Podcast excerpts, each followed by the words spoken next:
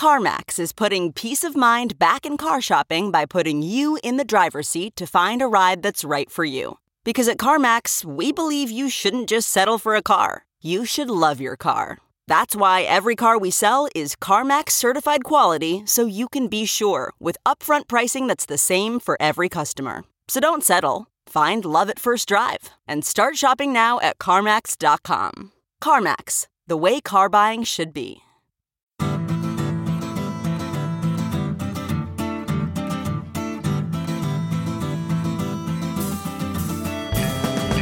Welcome to the Sinica Podcast, a weekly discussion of current affairs in China, produced in partnership with SupChina. SupChina is the best way to keep on top of all the latest news from China in just a few minutes a day through our email newsletter, our app, and of course at the website supchina.com. We offer uncensored reporting on everything from the burgeoning tech Cold War to the Belt and Road, from the latest infrastructure undertakings to the ongoing repression of Uyghurs and other Muslims in China's Xinjiang region. We're sure you'll agree it's a feast of business, political, and cultural news about a nation that is reshaping the world. I'm Kaiser Kuo, coming to you today from the Center for the Study of Contemporary China at the University of Pennsylvania. Joining me from his new palatial estate in lovely Nashville, Tennessee, is this year's winner of the Middle Tennessee Pie Eating Contest, Mr. Jeremy Goldkorn. Congratulations on the win. this is well like your, your third or four, four, fourth win in competitive eating, right? Kaiser, oh, you are. That is ridiculous. You are truly scraping the bottom of the barrel. In truth, Jeremy eats like a bird, and I'm I'm insanely jealous of that ability. I don't know why how you can eat so little and, and, and live. yes, it's true. I I only eat the finest foods known to man, but in very small quantities. okay, all right. Uh, I, am at the Center for the Study of Contemporary China here at the invitation of my favorite host of another China related podcast, at least not within our own network so far. I've recommended it on the show before, but let me remind everyone of the excellent CSCC podcast by Neysun Mahboubi. Neysun is actually joining us for this taping right here, a crossover show if, if you want it, of course, you know, depending on how quickly you work through your, your existing backlog. But in any case, uh, we'll be working together again soon. Neysun is a research scholar at the center here and also a lecturer in law at the Penn Law School. He works on Chinese law, among other things. Great to finally have you on. Yeah, it's so great great to be here, Kaiser, and I'm so thrilled that you're here at the center today to give your own talk a little bit later, but also to have this opportunity to record this this episode. And thanks for the kind words about our podcast, and I should say thank you for being such a tremendous mentor as we've been developing the podcast. It's really been unbelievable how supportive you've been. So, oh, oh shucks, it's no, really no, nice seriously. of you, and I, I think, very I think appreciative. It's, it's, so good. You guys should check it out. Did he pay you, Neysun? What's going on there um, in Pennsylvania? I'll pay him later. Don't worry. I'm a little uh, suspicious. Yeah uh, anyway, we're, we're going to be putting questions to you, uh, but we'd also love for you to switch hats when the spirit moves you and throw some questions out to our, other two guests. Okay? Sure. And Neysun, I think perhaps this is a good moment before we plunge into the main meat of the topic to say a few words about your own podcast and maybe plug a couple of episodes that might be particularly interesting to our listeners. Sure. I'll just say that our podcast is designed around giving uh, our audience a chance to hear some of our guest speakers and some of our faculty here at the University of Pennsylvania speak about their current research in uh, some greater length than is uh, usually the case with, with podcasts. Uh, we try to uh, have the discussions be fairly academic, but at the same time accessible to uh, lay audiences and non academic audiences. And we've got a few already that I think have been pretty well received, including uh, with Damian Ma on the Chinese economy. Yeah, that one is just great. That on the Chinese great. internet, and there's a whole bunch that are coming up. I think actually, uh, with Kaiser's support and uh, the backlog that we have, we might be having almost an episode a week for for some time to come. Um, so I hope people will will pay attention to the upcoming episodes. There's a few that are really quite good that are coming up. Yeah, absolutely. It's just it's just absolutely great. Uh, so before I introduce those other two guests on the program today, um, let's set up our topic a little bit, Jeremy. So it's become a kind of unexamined conventional wisdom, and this idea that scholars of China have long self-censored. Um, would you would you agree that's the case, Jeremy? Yeah, I think that's fair to say. I think many of us have read one particular essay uh, by Perry Link uh, the highly respected China scholar called The Anaconda in the Chandelier. And we've operated on the assumption that there is a fair bit of self censorship, especially when it comes to the study of contemporary Chinese politics, which is full of sensitive topics, or recent history, or even history stretching much farther back. Uh, I think we've done a show on that very topic. Yeah, uh, I mean, we've talked about how like there's this line that's left deliberately blurred, uh, you know, presumably so that you know you don't know when you've crossed it, and that is, is incentive to self censor. Uh, but is that assumption actually correct? Is it indeed the case that there's you know rampant or, or commonplace self censorship happening among academics? Uh, we've seen some really scathing allegations, some pretty serious indictments about about the careerism, the supposed moral cowardice of academics, uh, and we've seen reputable publications like the New Republic publishing reports that that claim, without really you know providing much evidence that there is an epidemic of academic self censorship. And while I, I recognize that this massively overstated the, the, the reality, uh, you know, mea culpa here. I had definitely assumed that it wasn't exactly uncommon either. Uh, for some reason, I had never thought, though, myself to examine that assumption closely. Fortunately, somebody has. Two people, in fact, uh, two political scientists who co authored a paper published last August called Repressive Experiences Among China Scholars New Evidence from Survey Data. And as the title suggests, the paper is built on extensive survey data of academics in a range of disciplines working on China and, you know, related topics as well. It, it looks chiefly at how much censorship, how much coercion, and other forms of repression they've experienced and how it's impacted their research. I, I have to make clear that, that you know, the paper is I hope you can see from the title, isn't mainly focused on self censorship, but it, it also looks at self censorship. And that's going to be a good part of our focus today. And it's been a, a lot of the sort of public discussion about this particular paper, uh, though we're certainly going to get into the main body of the findings about plain old censorship and other ways that research is discouraged or, or thwarted. So, joining us here at the UPenn Center for the Study of Contemporary China is Rory Truex, Assistant Professor of Politics and International Affairs at Princeton. What a pleasure to finally have you on the show, Rory. Thank you. Thank you for, for giving us this opportunity. Also joining us from Columbia, Missouri is Sheena Greitens. Sheena is Assistant Professor of Political Science at the University of Missouri. Sheena, a very, very warm welcome to Sinica. Thank you. It's a pleasure to be on with you today. Let's set the scene here a bit and talk about some of the more prominent incidents of alleged academic censorship or censorship in fields adjacent to the social sciences, like law. I think many people will remember the Cambridge University Press and Springer Nature controversies, uh, in which books available internationally were pulled from uh, those publishers' China uh, websites. Uh, some might remember the controversy over the American Bar Association and the publication of a book by the dissident legal activist Teng Biao. Can you talk about those cases? Yeah, and, and maybe, uh, you can start. Uh, and then I'd love to hear if Neysun has anything also. Neysun, if you have anything to say about the Teng Biao case in particular. But.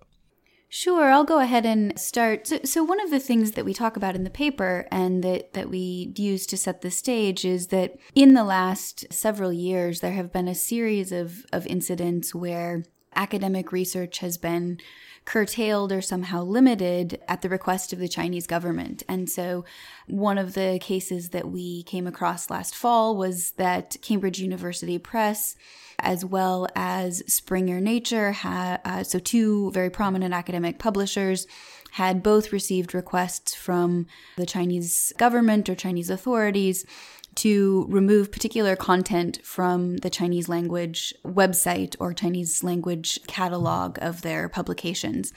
And one of the concerning things about this was that it was done really without the knowledge or consent of the authors, the scholars, uh, as well as in many cases of the journal editors themselves. And uh, Cambridge University Press eventually reversed course, but several other publishers have continued to limit content that's available in, in China. And so this prompted a, a debate about the nature of academic research and what its responsibilities were, the responsibilities of, of different actors to conduct and present research transparently and in a way that, that dealt in an ethical, responsible way with some of these pressures from uh, the Chinese political system. Rory, did you want to add anything? Yeah, the, I think that was a, a, nice summary. The only thing I would add is I think we, we've um, always tried to emphasize that it's important to distinguish scholars from some of these institutions. And so the, the pressures are similar in the sense that the Chinese government frequently tries to restrict access for people, and this affects journalists and firms, other businesses, academics, and universities. So that's the standard move is to try to encourage compliance through restricting access. But it's important to remember that uh, Cambridge University Press um, and Springer Nature, you know, the, the, the calculations they're facing and the decisions they're facing are different than individual scholars, uh, which is the focus of our research. Right, and you didn't include these these publishing houses in in your study. Yes, right? absolutely. And, and, I think you know the same point applies to the American Bar Association as an institution. Uh, Teng Biao, of course, as your listeners are well aware, is one of the most prominent Chinese rights lawyers of the past 15, 20 years. Uh, he is currently living in essentially a form of exile in Princeton, New Jersey and uh, has been in the U.S. now for about, I guess, five or six years. That's right. Yeah. Uh, and shortly after he arrived in the U.S., uh, he began writing a book about his life experiences uh, as a rights lawyer in China, and was, I, I, believe, had some kind of understanding with the American Bar Association that they were going to publish it under one of their imprints. And when that fell through, uh, he certainly felt that it was because the American Bar Association felt that this was a sensitive topic vis a vis the Chinese government, and they killed it for that reason. My understanding is that the reality is somewhat more complex, and it's a little bit hard for us on the outside to really figure out what happened. But it's clear that Teng Biao himself, who is a friend and someone who will actually appear on our podcast uh, in a few episodes, he himself feels that there was um, some institutional self censorship at play here that he was very actively uh, speaking out about against for uh, some time after that decision was made. Well, I look forward to that show. That'll be very interesting to hear from his his perspective. Uh, I, have I've had people from who were sort of involved in this uh, who were very strenuous in their objections to the way that Teng Biao has, has characterized it, though, and I, I want to make that clear as well. So were the conversations that followed on these controversies with Cambridge University Press and, and Springer Nature and, and perhaps even the ABA, were these part of what prompted you folks, uh, you, Sheena and, and Rory, to actually undertake your study? So I think in general, we were feeling that this speaks to this broader debate about pressure from the Chinese government and the effects that it has on scholarship and the consumption of scholarship. And for us, a long time, um, you know, we're relatively new scholars in the field, and we've long felt that kind of the, the quality of information available about the risks that China scholars face is is relatively poor. And so our initial endeavor was just simply to do something where we would systematically try to measure what we call repressive experiences, and we can talk more about what those are. And in doing so, we could help people understand a little bit more about the nature of the anaconda in the chandelier. So what are what are the risks? What are the likelihood of different things happening? If something happens to me, is that unusual? Or if other people had it, what are those experiences like? Uh, and what are the determinants of those experiences? So, if I do research a certain topic, am I likely to be detained or denied a visa and so hmm. forth? Mm-hmm. So, we were just trying to, our main goal was to try to provide scholars uh, with information um, in, t- in terms of helping graduate training uh, and undergraduate training in the, in the China field. I see, I see. If I could, if I could just add briefly to that, um, I, you know, Rory and I have both done research on different aspects of uh, repression in China or elsewhere in East Asia. And so when we saw some of these debates and questions emerging, uh, there was this interesting question that I had wondered about from when I was in graduate school, which is that we're all told these stories, or we somehow absorb these stories about the risk of being blacklisted for a visa because this happened to scholars who worked on an edited volume on Xinjiang. Yeah, the the Starr volume. Yeah. Yeah, the the Starr edited volume. Um, or or we you know hear stories from a colleague who or a prominent scholar whose Chinese language version of their book is quite different than the English language one, right. or in some cases, just a little bit different. And so we hear these stories, but no one really knows how common or representative these experiences are. And, you know, when Rory and I were thinking about this, um, it seemed like that could have two effects, neither of which are particularly great. One is that people who were interested in sensitive topics, if they underestimated the risks that they faced, could potentially get themselves or someone else in trouble. And so there's a risk to underestimating the likelihood that you'll have trouble while you're doing research. But there's also a risk that if you overstate this and you think, oh gosh, everyone who writes about something remotely sensitive is going to be a denied a visa and I won't get a, you know, job and my career will be over. You know, that kind of thinking is not super helpful either because it does lead people to pull back from um, potentially sensitive topics. Um, but I saw a lot of people, and I think Rory would would agree. We both know a lot of colleagues who are asking tough questions about the nature of the Chinese political system, about how it works. They're doing it in ways that are sophisticated and and in many cases not really pulling punches. They're telling the truth as they see it. And and so it, it just seemed like we really could use a sense of how often this actually happened. And I know when I was a graduate student, I would have very much appreciated knowing how common it was to run into certain problems while you're doing research and be able to have a conversation about what to do about those. So that, you know, that that the paper emerged from these conversations about just, you know, if we if we if we overestimate and we think that this is really common and it's not, then you know, we might we might maybe people are self censoring more than they should be. I went into the project fairly agnostic about what we would find on that particular question. But on the other hand, you know, if we if we underestimate the risks, then we risk getting people in trouble. And so this is something we need to take pretty seriously and gosh, wouldn't it be great if we had actual evidence on how common this was beyond these few what I what we call in the paper cautionary parables uh, stories that everybody hears that we think shape behavior, um, but that we didn't have a sense for, for whether they actually represented the majority of people doing research on and in China. So, how did you go about designing and conducting the research? The basic goal was to try to do a representative sample of the China field. And of course, the China field is difficult to define. And so we tried to make it a little bit more tractable by narrowing it to China social sciences. And we focused on scholars uh, that were based outside uh, of mainland China, in part because it is actually illegal for foreigners to do research in mainland China. And we thought that the uh, the constraints facing those scholars were actually much different than the, the constraints facing what we call international scholars. And our so our survey includes anybody based outside of mainland China, but those people are some of them are are foreign and Western, and some of them are uh, Chinese American and Chinese citizens. So it includes people of different backgrounds.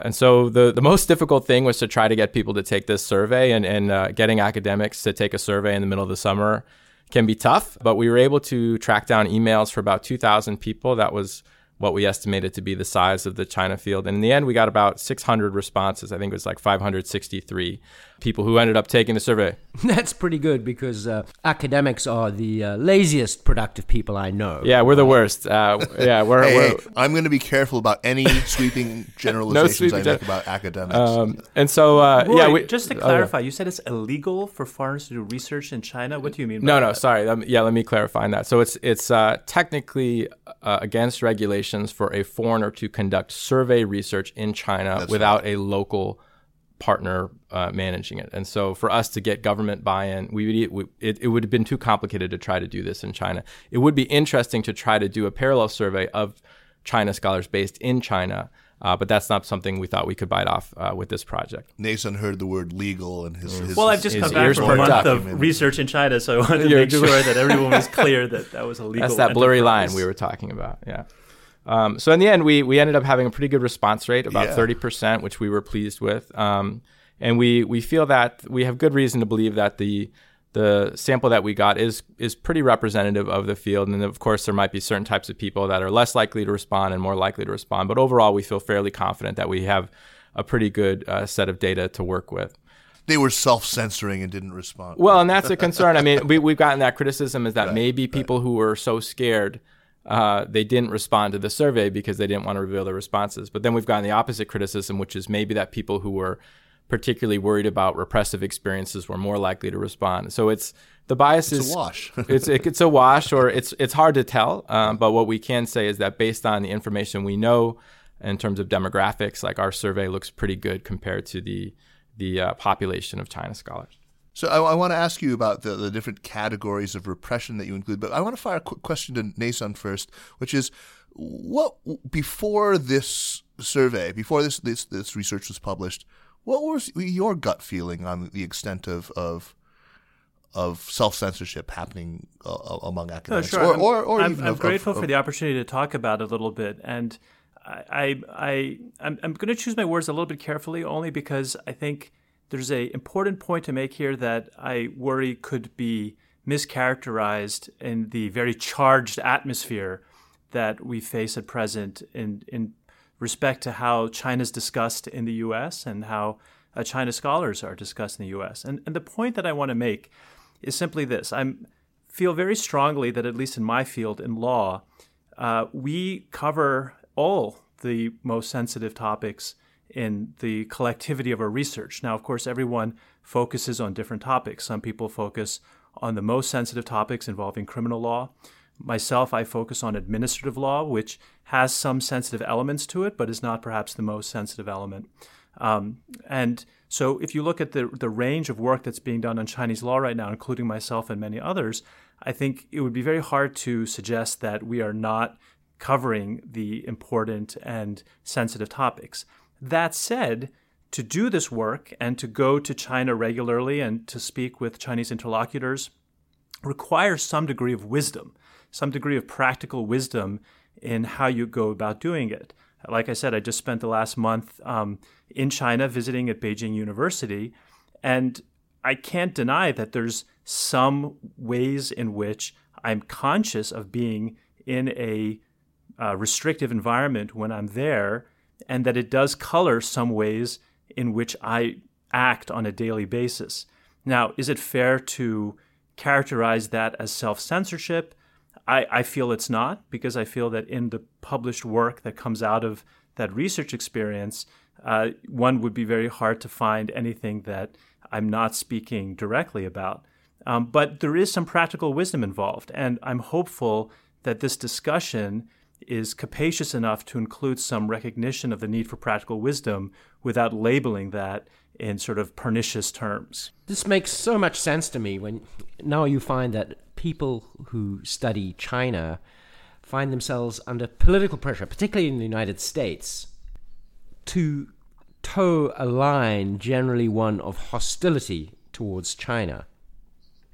This is a question that actually literally keeps me up at night, so I am very, very pleased to have this discussion.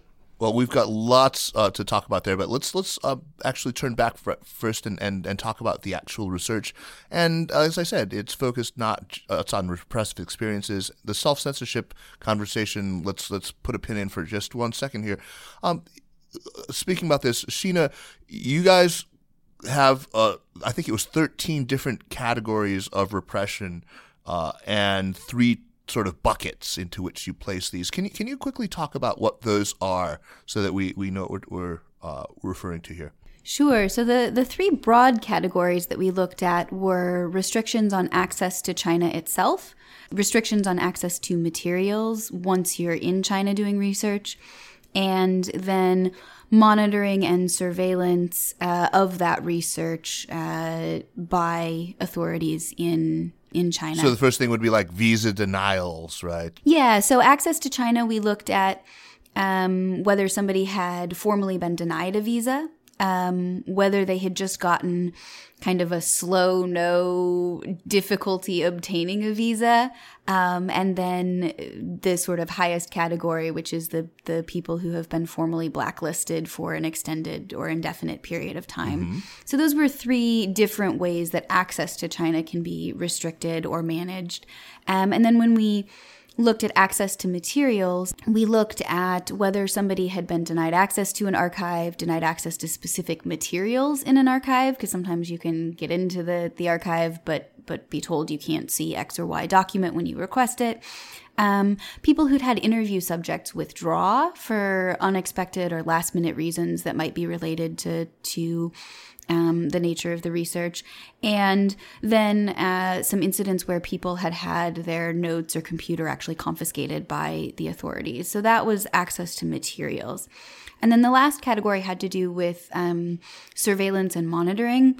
Um, and potential intimidation. And so we looked at whether or not Chinese friends or interlocutors had been contacted, warned, or pressured by the authorities about uh, an international scholar's research. And we looked at whether or not uh, scholars had been uh, asked to come in and, and drink tea and, and explain their research uh, to somebody, um, whether they had been pressured to cooperate, uh, whether they had been misled about the identity of one of the people they were dealing with. Um, and then the last uh, things we looked at were physical intimidation or actually being detained physically by the authorities um, and people being harassed either on or threatened online or, or by phone, to phone or, phone or email or social media. And so in total, that was uh, these 13 different experiences and uh, and what we tried to do was just ask about each of these in a way that would enable us to put some numbers on these experiences and, and figure out how common they were. But we also then asked people to just, uh, if they were willing to, to describe the experience. And so we ended up with a lot of um, open ended responses. And Rory and I are really grateful to the people who took time to, to document and describe these experiences for us because there were a lot of things that emerged from those descriptions that were actually really interesting about how this process works. So I think you've set up very well how you did this and why you did this. Let's now ask you about what you found. And maybe we could stay with Sheena first for this.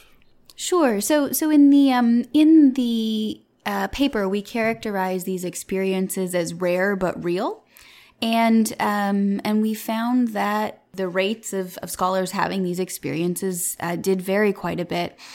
Everybody had their own expectations going in about you know what the percentages might look like, but we found that about five percent of people had had trouble obtaining a visa, and by that I mean kind of combining being denied a visa or just having difficulty getting one uh, it was much more common that people might have trouble accessing materials. So, around 20 to 25% of people um, had had difficulty accessing materials in an archive. And among historians, so our sample includes economists, and they don't tend to do as much archival research. But if you look at the percentages in a discipline like history or political science, those numbers are, are even higher. Um, and then Probably one of the most interesting findings for me and one of the most surprising was that around 10% of China scholars had been interviewed by the authorities or asked to explain their research. Um, and if you had told me when I was in graduate school that there was a 1 in 10 chance that you'd be called down to drink tea and asked, What on earth are you doing here? Please explain yourself, you know, that probably would have been very helpful information. And in fact, uh, I will say Rory and I fall in different places in terms of our, our own experiences. I have been invited to to drink tea and talk about my research, um, and I think I think Rory has not. So um, someday, you know, Sheena, someday, someday, yes. Um, and that would not surprise me. well, Jeremy and I, I think Jeremy and I are veteran tea drinkers, uh, but I'm curious, like Neysun, how how about, how about you? Have you been have you had that, that repressive experience? I will say that I'm, I'm, I'm, thrilled to report that I have not had that experience. Uh, this uh, this last month in Beijing was against the backdrop of the uh, the uh, hostage taking on both sides uh, of the Pacific, and uh, having a international researcher be detained in China just as I was arriving uh, did not fill me with uh, confidence while I was there, but I was grateful that I was not in any way talked to on this trip and was able to leave uh, without incident. Or sharing so. the fate of Messieurs Kovrig and Spavor. yeah. Well, glad to have you back. Uh, let me also just add one thing about the use of this term repressive experiences, because I think it's important to put this in context, mm. um, which is that, you know, the experience of being invited to, to drink tea can be um, you know, a little bit intimidating. It is something that we believe researchers should take seriously, especially because we also find that it's, and I'd like to come back to this, it's more common to have Chinese friends or interlocutors warned or pressured about one's research than it is for the international scholar, uh, visiting scholar to be to be contacted.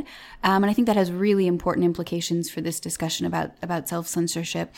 But the the point I wanted to make about calling this repressive experiences is that Rory and I did wrestle a little bit with this language because that sounded, frankly, a little bit melodramatic or like we potentially were equating you know the experiences of of international scholars with for example some of what's happening in in Xinjiang and in western China today. And so I just want to be clear by calling these repressive experiences we're not uh, in any way equating the two and I, I, just I think that's it's important to sort of put that that terminology in context. Uh, Rory, did you want to add anything? Sure. Um, no, I appreciate you making that point. In terms of, of other key takeaways on, on the repressive findings, um, the other two I would I would point to would be one of the things we were able to do with our data was look at some of these trends over time. So when we asked people these questions, we had them provide a date when they had these experiences.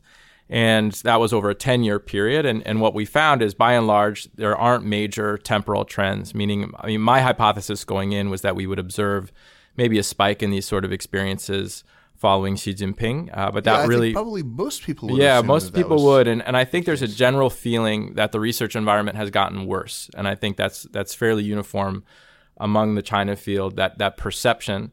Uh, it didn't really show up in our data, but that might be because some of the things where the areas where it's getting worse might not be being captured in our survey. So, for example, uh, you talk to people who do a lot of field work, and they'll say it's actually much harder to even have interviews at all uh, anymore.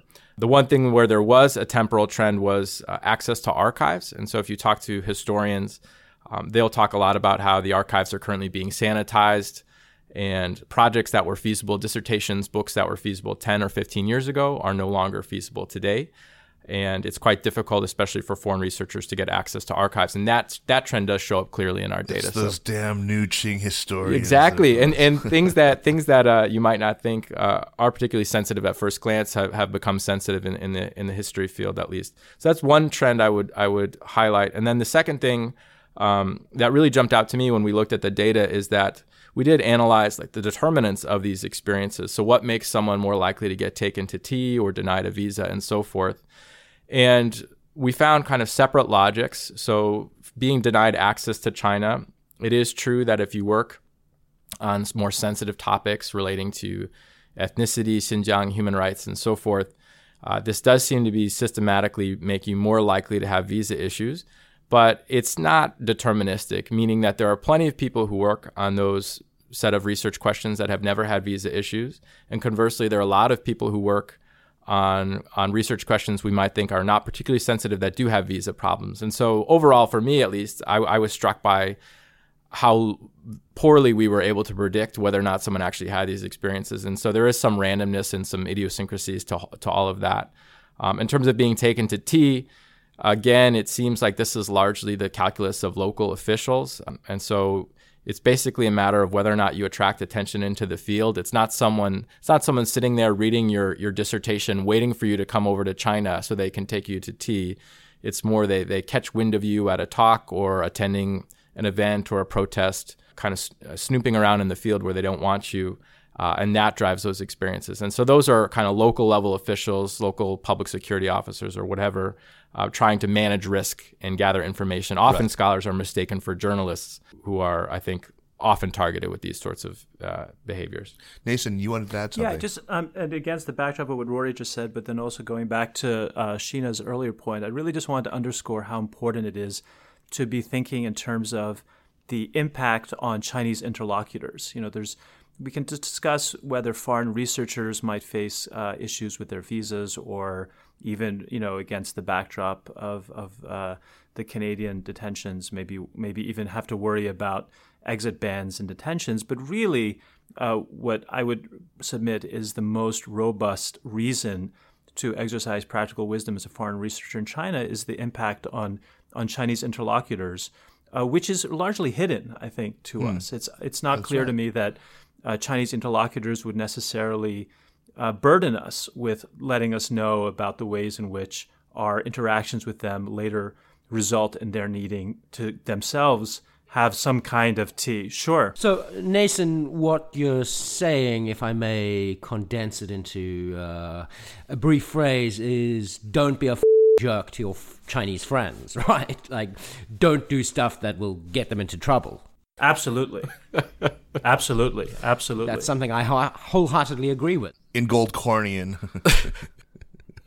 Just to put the, the numbers on this, when we looked at, you know, I said before it's about 9 or 10% of, of foreign scholars, um, meaning, so that includes some Chinese citizens, but people who are based overseas who come to China to do research. It's about 10% of people who've had the experience of being interviewed themselves. But if you look at the percentage of people who do a lot of field work in China, and you ask how many of them have had Chinese friends, interlocutors, colleagues at their host institution contacted and warned about their research, the number goes up to about 15%. Mm, mm, so appreciable jump, yeah. um, that's one and a half times more. These are still, you know, it's still not 50% of people. But I think that, that what that does is pose some pretty serious ethical questions. And I will add, you know, in the social sciences, most of us go through uh, this federally mandated IRB, Institutional Review Board process that's designed to protect what are called human subjects. But for a lot of the people who get pressured, they actually fall in this category that doesn't formally qualify them as a subject of the research, right? It's not necessarily your interviewee. It might be the person who, you know, again, is a colleague at a host institution, the director of the institution. It might be an interpreter or a, a driver or, uh, you know, somebody who helps you navigate a, a local archive. Those people are not formally research subjects but they're the people who we found were most likely to be pressured about your research. And so there's a really, I think, interesting place for very strong uh, consideration of professional ethics because this is not something the IRB will require you to think through, but it is the biggest area where you could get somebody else in very serious trouble. And I, I think that the um, the the Chinese system, to be quite honest, probably works with that a little bit to their to to its advantage. Yes, absolutely. Um, takes the the ethics of researchers and says, okay, um, you know, I weaponizes because, it. yeah, and I and I sit there and I, you know, I have I I think both. Well, I'll let Rory speak for for himself, but I've certainly had these conversations with myself about what the right thing to do is because it's one thing for me not to get a visa and to have to change direction in my research even if you know even if it, I, I ended up having very serious issues returning to china that would be very very different than the stakes for someone who lives and works at a chinese institution who has chinese citizenship and whose family are all in china. Um, and it's it's a different ethical calculation yeah, this is why I think, you know, this topic that we're discussing and your research is so important because, you know, some of the most extreme voices on this kind of subject are people who they don't have any skin in the game. They're not in China, they don't have family in China. You have a lot of Europeans, Americans, Australians, you know, people who have absolutely zero political risk and no empathy for people who do. And this it sometimes enrages me when I read this kind more than occasionally. no, absolutely. I, I, think this is a really great topic that, that takes us into the topic of self censorship. Let's let's start with this. Um, you know, what is your operating definition of self censorship? We've just been talking about how, uh, like journalists, you know, who often concern themselves about the welfare of their sources, especially, you know, if they're being interviewed on sensitive topics, this is a concern for scholars. And while in some disciplines, in anthropology, for example, it's really baked into the discipline in the way that you are taught to conduct interviews with sources, but is acquiescing, for example, to is is this is this sort of behavior? Uh, does it, in your mind, rise to the level of self censorship, or what about other things like acquiescing to edits to a Chinese language version of a book that you've published? Uh, what constitutes actual self censorship? So I, I, think for me, the the one thing I've learned from this project, so we actually asked people a few questions on this. So first of all, we asked people, do you think self censorship is a problem in the field? And we had I think it was 68% of our, our sample, something around that, said that they believed it was a serious or very serious problem. And so that fact can be interpreted in a couple of different ways. Sort of the knee jerk interpretation is that, oh, everybody's self censoring. I think I interpret it differently reading some of the open ended responses, which is that self censorship is something that academics think about all the time. And so one of the characterizations that's been out there in the media is that uh, academics are sort of naive and, and cowardly and, and and self-censoring without without much introspection or reflection. And I think a lot of us are are constantly thinking about this issue and are often caught in this very difficult place of of wanting to do honest uh, and open research and, and and good research, but also wanting to protect uh, the people we work with and, and protect ourselves. And there, there's nothing wrong with that. So so that was one takeaway for me. But the but the the thing I would push is that we stop using this term altogether because I think self censorship. I think it was somebody in our open ended responses said. Why are we calling it self censorship? Uh, that's in some sense putting the onus on the researcher and sort of blaming them, blaming the victim. We should be calling it what it is, which is censorship, which is that these are people that are inter- interfacing with an authoritarian government that is pressuring them to not speak out their minds. And so do we describe the Chinese population, Chinese citizens, as self censoring? Well, often we say they are being repressed or being censored. And again, I don't want to create a false equivalency between China scholars and Chinese citizens, but this idea of self censorship, I think that, that can be a little bit problematic. Um, in terms of a working de- definition, I'm sure Sheena has a better thought than I do, but I, I think one way to go about it is to actually start ruling out things that self censorship is not. And so, canceling a project or, or not doing a project because you're worried that it's going to get somebody in trouble, that isn't self censorship in my book. It, it could be problematic in terms of our knowledge production, but in terms of research ethics, it's absolutely the right decision. And so, something that came across again in our in our survey is that a lot of people, a lot of the behaviors we might describe at face value as self censorship are often done uh, in the name of, of research ethics and protecting subjects. So I actually, just to answer your question, Kaiser, I actually have difficulty really pinning down what is the precise behavior that that is self censorship and, and, problematic for that reason. But I, am sure, Sheena, what what would you what would your response to that be? So, as we think about self censorship, um, you know, one of the things that emerged from the research were a couple of key distinctions that I think it's important to keep in mind. First is this this one about uh, what you do in the field, what Neysun called practical wisdom, versus what you publish and the conclusions that you draw. Um, and for me, discretion is not self censorship. But you know, maybe you call it etiquette or or Jeremy's "Don't be a jerk." Um, but there's you know conducting. There's the practical aspect of uh, of what you say and how you conduct yourself in an appropriate way and an ethical way in China. And then there's the matter of the conclusions that you draw in, in your published work. And very few people thought that the problem with self censorship had to do with people actually changing the conclusions of public published research. My own sense is that in the China field, if you go and look at top journals or or books published in political science, there's a tremendous amount of work that is on what we would call sensitive topics. But it's also something that would be hard for you to suss out in in survey research, wouldn't it? I mean, who's going to admit to that? Sure. Yeah, I think that's uh, well. Some actually, some. The short answer is some people. You know, so we asked in the survey, we asked people both what they had done and we asked them what they had observed their colleagues doing. Ah, right. Um, and so we have a, a, little bit of ability to compare, you know, sort of both what people self described and what they described their field doing. Um, and the numbers were not as different as I thought uh, they might be. And so, for example, about half of people, uh, and this number was actually lower than I thought it might be, use different language to describe a project hmm. in China.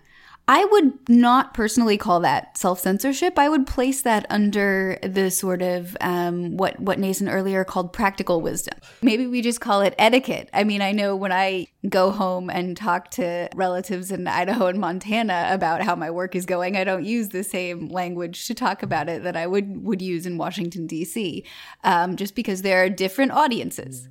I get a pretty good range actually, you know, and it's it's fascinating to think about that as a, a, teaching issue when it comes to China too, because you know, when I was teaching this semester, I talked about what was happening in Xinjiang. We talked about human rights in China. We talked about the nature of the Chinese political system.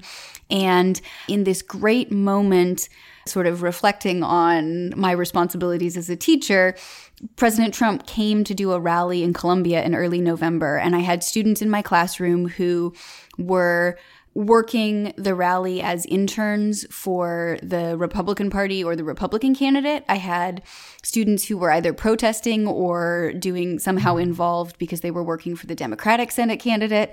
And then I had students from the journalism school, which is um, Missouri's journalism school is, is pretty large and, and well known, um, who were going as members of the media to cover the rally as a news event. And it was just a great sort of reminder of the the spectrum of opinions that we are responsible for um, communicating our our work and our knowledge mm. to.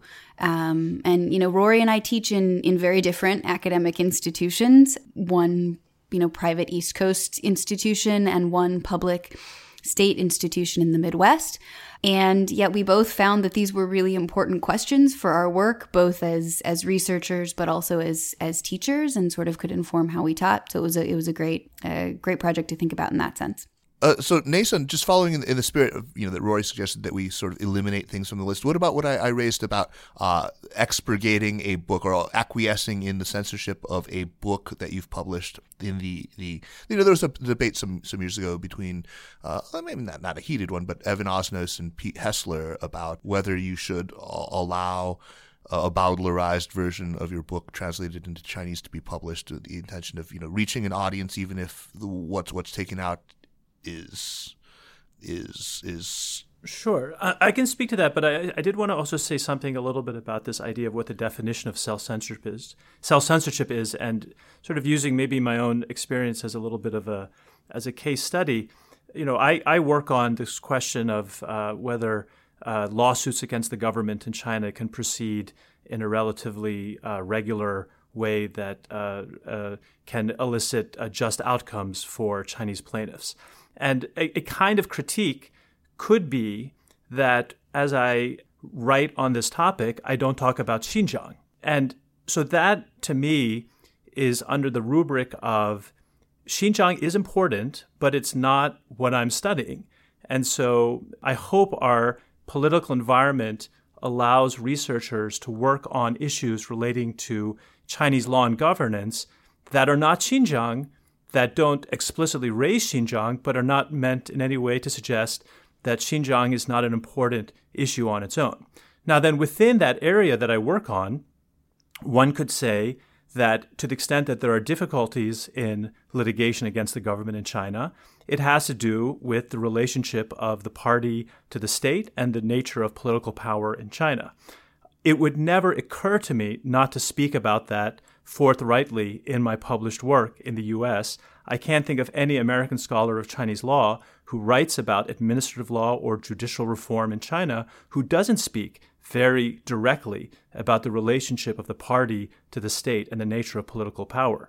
So I, I sometimes wonder whether, when we're talking about self censorship, the idea is that we're not constantly speaking about all the most sensitive topics, even if they're not within the particular area that we happen to be looking at, or if it's allowed to look at, well, in the area you're looking at, are you speaking about it forthrightly? Now, going to the question you just asked about sort of exposure within China, uh, I have not personally dealt yet with the idea of having my published work be published in any sort of different way within China. But I do give many talks throughout China in Chinese about my work. And I am probably not likely to speak as directly about the nature of the Communist Party's uh, power in China as I am in my published work in English. To me, that would be under the uh, rubric of a practical wisdom of how I go about doing my work in China. Um, but I think I would hesitate to change published work in any meaningful way because I do think that uh, some of that can get closer to concerns about not saying the full story. It's difficult to say what the counterfactual would be. So, what would research look like in the absence of, of political pressure from the Chinese government? Uh, my own sense, at least in political science, is if you look around at the field, I was at a conference in December, Sheena was there as well, with 55 China scholars. And if you look around, effectively everybody is working on something that, that could be construed as sensitive in some way or another. And th- there is they all think of their work as sensitive. and everybody right? that that is true. So everybody, most people who took our survey would describe their research as sensitive, even if they hadn't had one of these repressive experiences. But So if the concern is that we're all going to produce research that's a little bit too rosy on the CCP, I, I just I, I think that's just off base. And if if people who believe that, I would encourage them to to go to a political science conference or read some of our journals. And and I um, some of these accusations that have come out about this so-called epidemic of self-censorship. I'm afraid they usually reflect a little ignorance in the sense that they're, they're, the people that are making these accusations aren't taking enough time to actually read read the work, and, and in making that accusation are doing a real disservice to people. I mean, the, the only other thing I would add to this is we often forget the opposite pressure, which is that there is some professional benefit and professional reward to being perceived as sort of edgy and doing research on on kind of sexy, edgy topics. It's a very good point. And and so you know a lot of the the top, the top research in, in top journals right now is on issues of repression and propaganda and human rights and so forth. And some of the, my colleagues at that conference in December were saying, well, look, we, we might actually be at the opposite point, the opposite problem, where the professional incentives plus the, the political environment in the United States are such that saying anything positive or even neutral about the Communist Party um, is difficult to do and difficult to publish. And so, if anything, we might have the opposite problem where our research is actually too negative on the party. And so, the hope is that we can produce research in kind of an ideological vacuum. Right now, we're getting pressure, obviously, from the Chinese government, and now we're getting pressure at home for being cowardly and craven.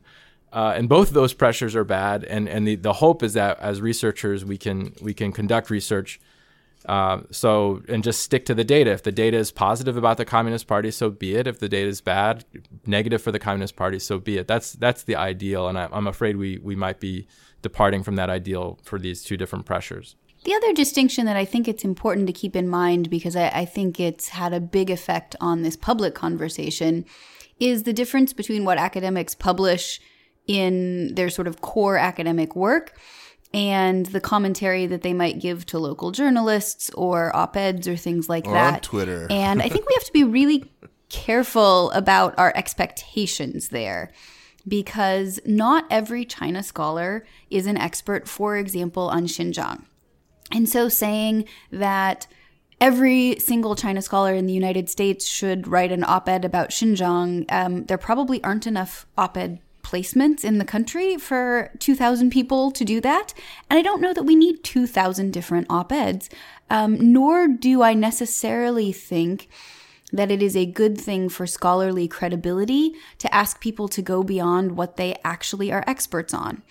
And just as you would not want me talking about the Chinese financial system or banking, um, because I it's not what I work on, it's not my expertise, and I, I, would go so far as to say it's potentially irresponsible for me to sort of start issuing policy pronouncements about that, uh, given given what I view as the limits of my knowledge.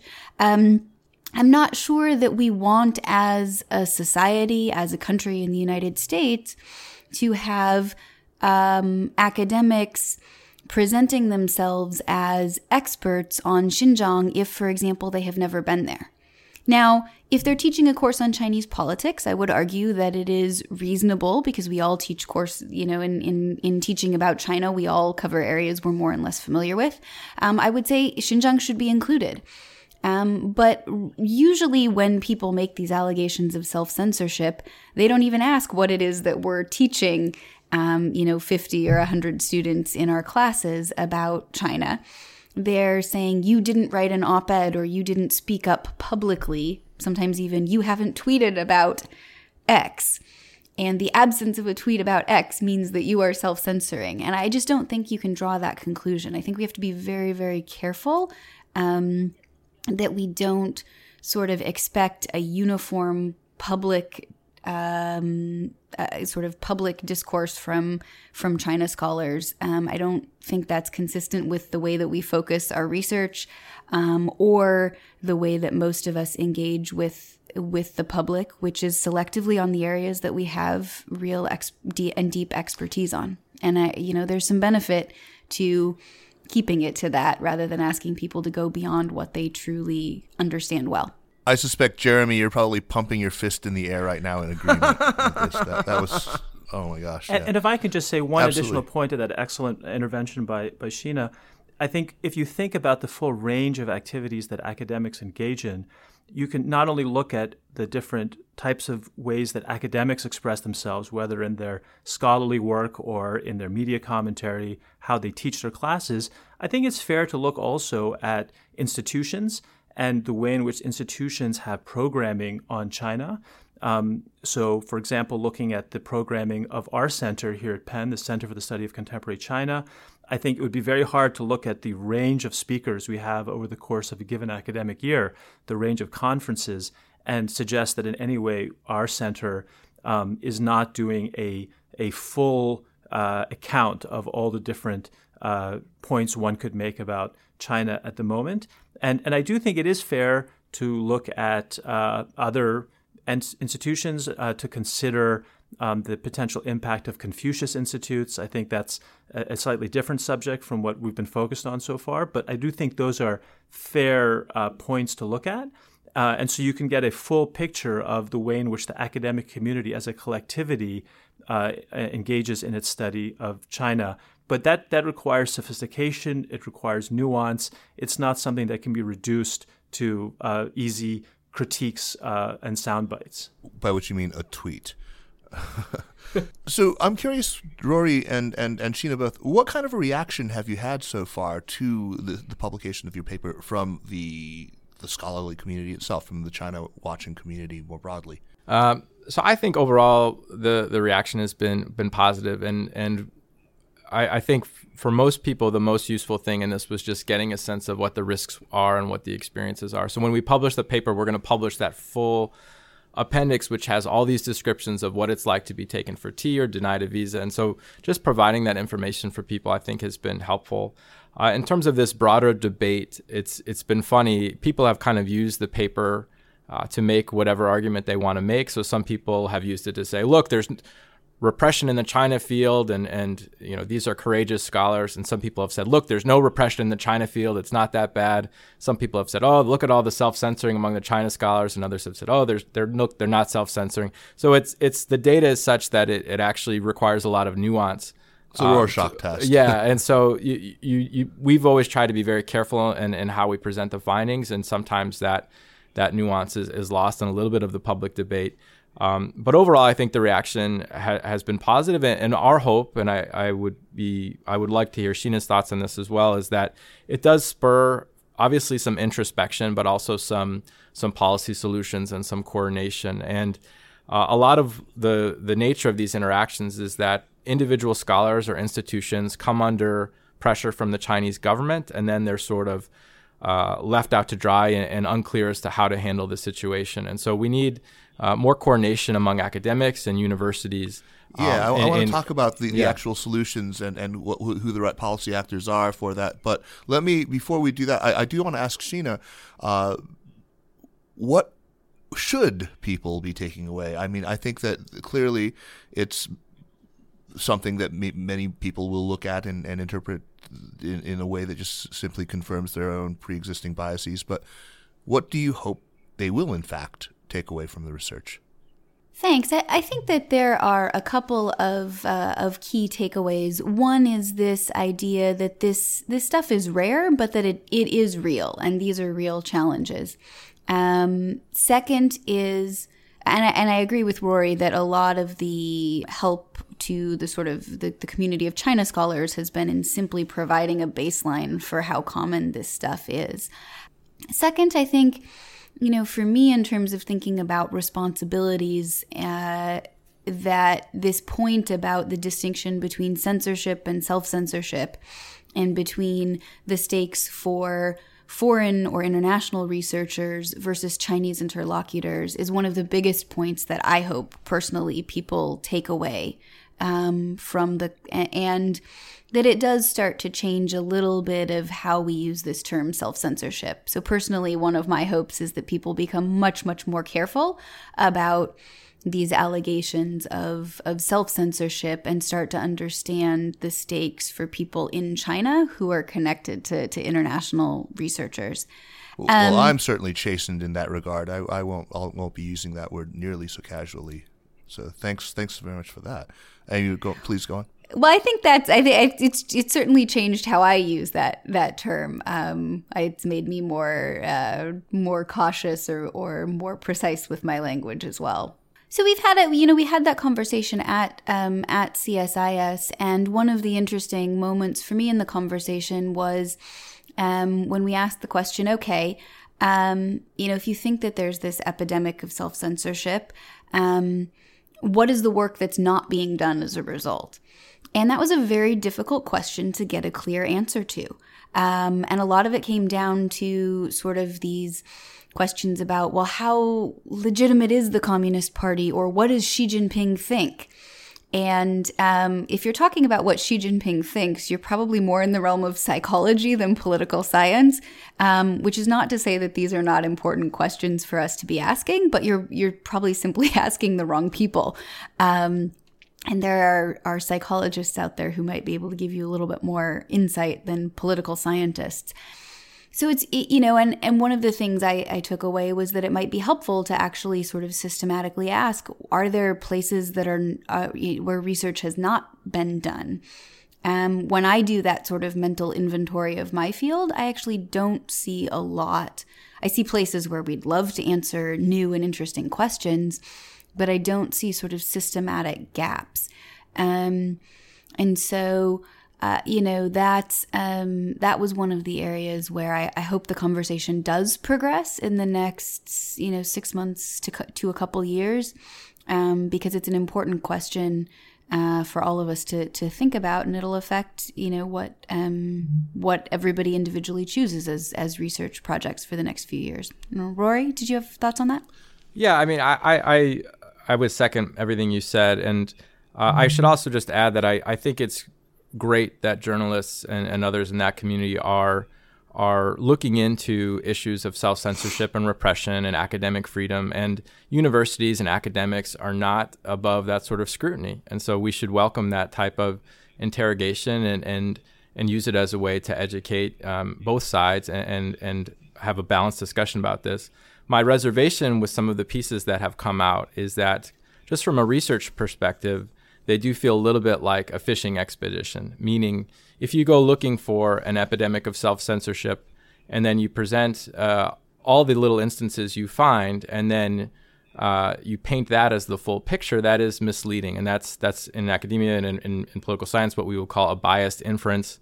Uh, there's other fancier terms for this, selecting on the dependent variable. I don't want to get too jargony. Um, but the problem is, this overlooks all the instances of scholars not self-censoring. Uh, if we talk about institutions canceling talks and so forth, or or various things going on by at the university level, we forget all the institutions that stand up to China all of the time. Uh, and so my hope is that in, Confucius Institutes is a similar thing, right? So we can we can think of examples of Confucius Institutes uh, maybe exerting some some nefarious influence, but we actually don't have really systematic research as to what all of these things are doing, what kind of activities they're doing, and so forth. And so it it requires uh, a lot more in-depth, balanced research um, that is open to a lot of different conclusions, um, rather than searching for evidence that backs up a particular line of argumentation. So that would be my, my criticism of some of the pieces that have come out. But I, I think those who I've spoken to are are are sensible and are trying to to get the story right. Um, it just requires uh, some more digging, perhaps. The, the piece of advice I was given by one of my advisors, Lee High, is that no piece of research is more important than the safety of the people that you're working with or your own safety. And so that's sort of the anthropologist creed. Um, and that's that's consistent with human subjects research. And so that's what we tell our students all the time. While there might be payoffs to doing risky things, we must always, as researchers, think about the worst possible case for for our research assistants or other partners that we're working with on the ground. So that would be that's always rule one. And then the, the follow up to that is rule two, which would be find yourself a topic where you feel comfortable that you can reach any conclusion. Um, if you're starting a topic where you want to re- re- reach a conclusion in any direction or you're uncomfortable reaching a certain conclusion because it might be too sensitive, then don't study that topic. There are plenty of, of topics that are, are less sensitive um, that you that you can focus on. This is uh, actually a piece of advice I once got from Mary Mary Kay Magistad, um, who's a, a, journalist who spent a lot of time in China, and she said, if you're self-censoring, um, on a topic, then you then you might as well just not not not do it. You might as well get out. And so there are plenty of research topics, some more sensitive than others, and and find the one that that you find comfortable to work on. That would be that would be my advice. But Sheena, what do you what are your thoughts? Yeah, so I, I, think I have three short things that, that I would say. One is that I, I want to be clear that I think it's good to be vigilant about the potential for self censorship, and it is good to ask these questions. That was part of what motivated Rory and I to do this study in the first place. So, hmm. um, so I want to be clear about that, especially as it relates to sort of how I think about some of these um, journalistic pieces that that have been sort of more warning or or critical. Um, Second, as it relates to advice practically to other China scholars, is have a backup plan and then have another one.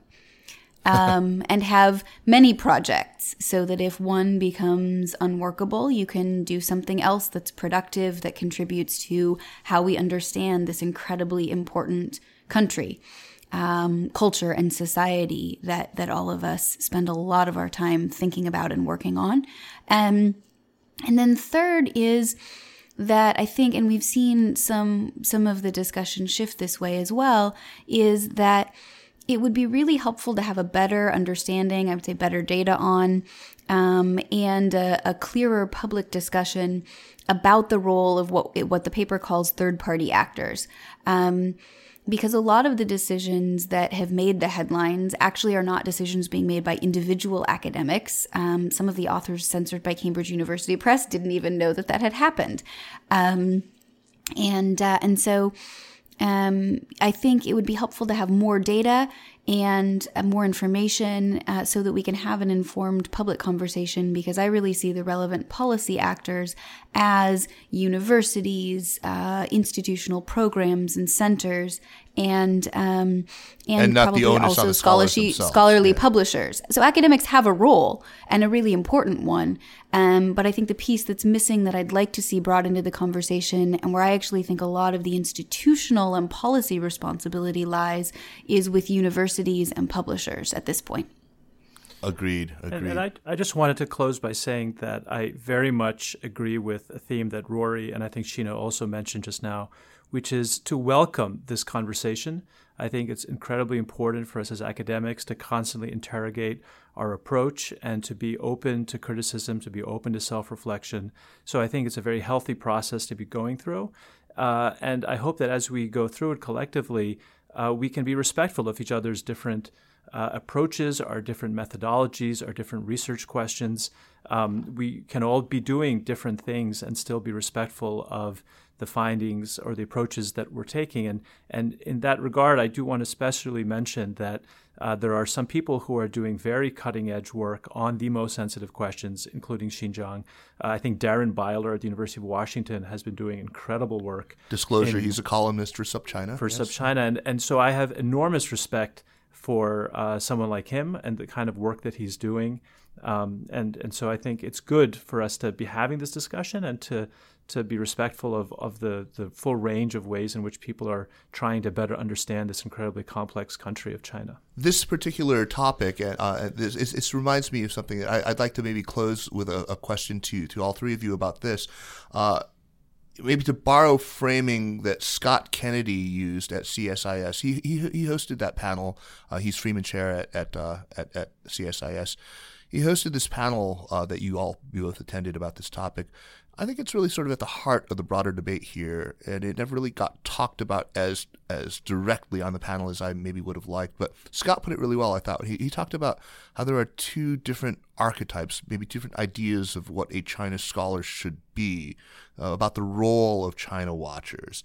On the one hand, he talked about the independent scholar who who follows her curiosity wherever it's going to take her, who speaks truth to power. Uh, these are his words, you know, at home or or in China, uh, but basically stays out of the story, stays out of the limelight. Uh, who has an intellectual freedom that is prized and ought to be protected by our society, right?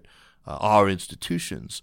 On the other hand, there's the patriotic uh, expert I think that's how what he called it, the patriotic expert who's uh, who's supposed to challenge Chinese authoritarianism, who is adversarial in, in his or her approach to taking on these topics, uh, has sort of an obligation to speak up, you know, because China's own experts often can't, and it is, I suspect, much of the uh, these latter types, people who identify or gravitate toward that latter archetype, who are raising a lot of the criticism, the allegations about self censorship, about, you know, frankly, pusillanimity, uh, who are, are, are criticizing the rest of the field. Uh, do you have thoughts about that dichotomy and about maybe how there is like an overlap that we might find where we can all agree is sort of a, a, a, a, a more useful way to think about our role as China watchers? I'd be happy to start with this one if if uh, oh please if please that, by all means that works. So I think that's a great broad question to to end with, and I, I guess when I think about uh, those two views, the way that I reconcile them um, as someone who you know wants to think about what's best for my country as a citizen of the United States who uh, thinks of herself as somebody who's patriotic, um, but who also is deeply committed to truth and intellectual freedom as uh, an American value. Um, I would think of this as uh, truth as an essential sort of precondition for good policy. Um, so I think there are a lot of academics who follow that independent scholar model. I think that's that's terrific. Um, Rory and I have both participated in a program run by the National Committee on U.S.-China Relations that talks about being a, a public intellectual or doing work that is relevant to the challenges that U.S.-China relations face today. Um, and that's work that I take Pip. very seriously. I, I, want I adore, my my I work. adore Pip. I think Pip is Yeah, a great a- program. Yeah. It's been a, a great, great experience. Um, and I would say, you know, it's important to me that my work is is relevant, that it makes a contribution not just to our fundamental understanding, but to how the United States behaves productively and and responsibly in the the world today, in including especially in its relationship with China as this this incredibly important um, country that the United States needs to needs to engage with on, on an incredibly broad and complex range of issues. Um, so I guess the way that I see it is that um, truth is patriotic and uh, if you care about United States national security and foreign policy, that policy will be most successful if it is based on an accurate and clear eyed understanding of the Chinese political system, not one that starts from a sort of certain ideological commitment. Um, and so that's the way that I would essentially think about those two, uh, those two perspectives and, and the middle ground between them. Uh, whose phone is that? Whose phone was posting just now? That was That mine, might- sorry. Okay. You might want to have Sheena just say Um, that can you over can you see again. just that last bit from from where before your phone started buzzing? Say truth is patriotic. Yeah, sure. So the the way that I think about this essentially is is Well, that no, no, just just just that. Just say yeah. Okay. Sure. Yeah, yeah. That, Okay. that, that's a good place to start. That's a good place to start. yeah, the way that I think about this is that that truth is patriotic, and that if you care about American national security and American foreign policy, those policies will be most successful in achieving their stated objectives if they're based on an accurate and clear-eyed understanding of the Chinese political system that is comprehensive and that is based on um, a commitment to to to exploring and and confronting the truth and and thinking deeply about it. and not on some uh, sort of pre-existing ideological. Uh, can you add? Yeah, I think it's it's be, it's better to start um, start with an open inquiry, and then um, you know you you base um, policy on uh, the best possible knowledge uh, and research and evidence that we have, and that's what makes good policy in the long run. And that, to me, is sort of the place that I start when I think about um, my obligations, and I, I think a lot of the the field. And there's probably a range of perspectives in there, but that's how I think about reconciling those those two views.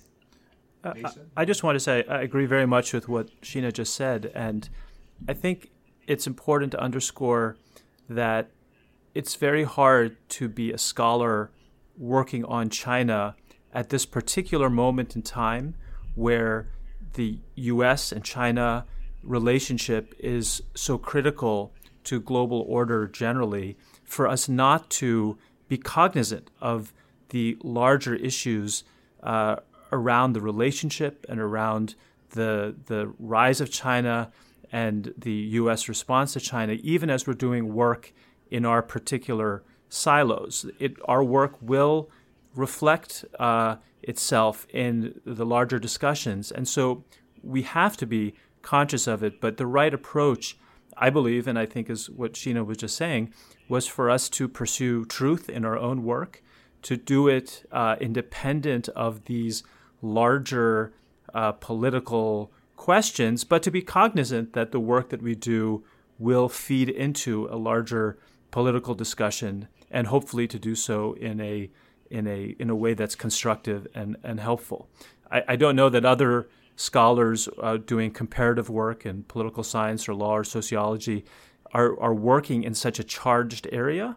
And in some ways, maybe it's a blessing to be working in an area that's not so charged. But on the other hand, it is kind of exciting, I think, for China scholars to be working on our issues that many of us have been working for many years before it became such a charged atmosphere, to be doing it now when the attention of the world is on this particular relationship and on that particular country. And so that could be that could be an episode in and of itself, how to do this work in a in a larger context now that is so uh, so significant for the world at, at, large. Well, it's a great idea for for a show. Uh, Rory, I, I have to get to my talk. I, Sheena Greitens, Rory Truex, and of course Neysun Mahboubi. Thank you so much for uh, taking the time to talk with us. Uh, let's go on to recommendations, but before we do that, I do want to remind our listeners that the Sinica Podcast is powered by SupChina. If you enjoy the Sinica Podcast or the other shows in the network, like the fantastic Tech Buzz and China Econ Talk and New Voices, uh, the wide-ranging content on SupChina, then the best thing you can do is sign up for SupChina Access. Your support makes it possible for us to keep bringing you the reporting, the conversations, the videos, the all of it. On to recommendations. Jeremy, why don't you kick us off? I've been moving house, and one of the joys of moving house is going through boxes of old stuff. And I've been quite pleased to discover that my teenage tastes in jazz were not actually that awful. Um, so I have two albums to recommend uh, to people who like jazz, but also to people who don't like jazz. So the first is an album that goes by two names. It's either Live at the Pershing or At the Pershing, but not for me. And the musician is Ahmad Jamal. The album was uh, recorded live in 1958, and particularly for those of you who don't like jazz, but of course also for those who do, listen first to the track called Poinciana. Um, and maybe you might find yourself changing your mind uh, about jazz. The second album I'd like to recommend has a great title, Money Jungle. And it's a studio album by uh, Duke Ellington with the double bassist Charles Mingus and the awesome drummer Max Roach, uh, recorded in 1962. Um, and yeah, I've been, I've had these uh, two albums on heavy ro- rotation, Shay Goldkorn, and I've been enjoying riding around the hollows of West Nashville in my pickup truck, blaring this music and scaring the hillbillies. Thank you. That's a rare musical recommendation from Jeremy Goldkorn. Uh, that's that's great. Okay, Sheena, what what do you have for us? Okay, so um, I recently finished a book over the, the winter break um, that is set in uh, southern Idaho called Educated and it's a really interesting story about about education um, by a woman who um, had the experience of being I, homeschooled is a real stretch. Um, essentially, uh, yeah, she didn't get any homeschooling. Yeah, you know, actually, I've recommended this book before, but I have no problem with you re-recommending it. Uh, uh it's been one of my recommendations before. It's fantastic. Darn it! Right? It's. I was hoping that nobody that I nobody had had beat me to recommending it um, on the, yeah. the, podcast. Yes, it's a fascinating book. I have tons Sorry. of thoughts about it. Um, that I but I but um, um, well, the other the other one was just kind of a, a, a funny um, one. Both Rory and I have young kids, and um, I have spent uh, we've we've had some recent snow here in Missouri, so I've spent a lot of time indoors with my kids reading. Um, and my two year old would like to put in a recommendation for a book called Harry and the Horrible What's It which is a kid's book from the 70s or 80s about a monster that lives in the basement behind the furnace. So, if anybody needs a good winter kids book, um, my two and a half year old would like to pass on Harry and the Horrible What's It. Neysun, what do you have for us? So I was just thinking we started this conversation with a reference to Perry Link's famous article on the anaconda and the chandelier. And I want to recommend a book that was incredibly influential when I first started studying China uh, in uh, structuring how I thought of what I was doing, which I think actually resonates a lot with the discussion that we had today, which is Perry Link's 1992 book, Evening Chats in Beijing. Yes. Uh, to my mind, it is still one of the very best accounts of the discussions that someone might have in the environment in Beijing, and particularly with the intellectuals uh, that uh, Perry Link was uh, hanging out with in his year in Beijing, 1988 to 89, leading up to, of course, the Tiananmen Square crackdown. And I think it just it's such a beautiful, poignant account that so much captures the uh, spirit of the sort of conscience of the nation that Chinese intellectuals uh, embody, um, and that we as foreign scholars uh, tap into, and that informs the work that we do, and that we also try to be careful of in how we express ourselves. So, for any listeners who have not yet come across the book, I, I can't recommend it highly it's enough. it's excellent. I, I heartily second that recommendation. Neysun, now as you're well. making me feel unserious for giving a non China recommendation. Oh, don't worry, don't worry. It's it was a it's a great one. I mean, I think Harry and and the terrible what's it are is right up there next now.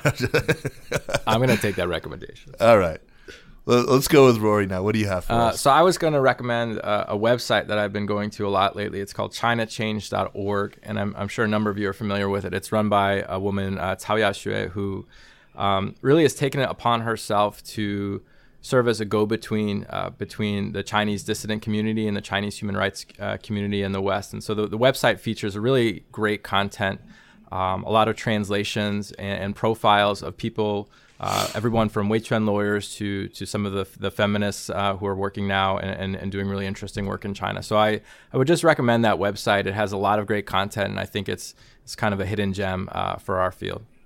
Yeah, I think I think most people, uh, many people are very familiar with her work. Uh, very very brave stuff. Uh, my recommendation is for a, a China-related book. I haven't done this in a while, but it's Sulmaan Wasif Khan's "Haunted by Chaos," uh, which I've only he's he's at the Fletcher School at Tufts. I haven't finished the book yet, but uh, I'm I'm quite a few chapters in. It's about Chinese grand strategy and the continuities in it.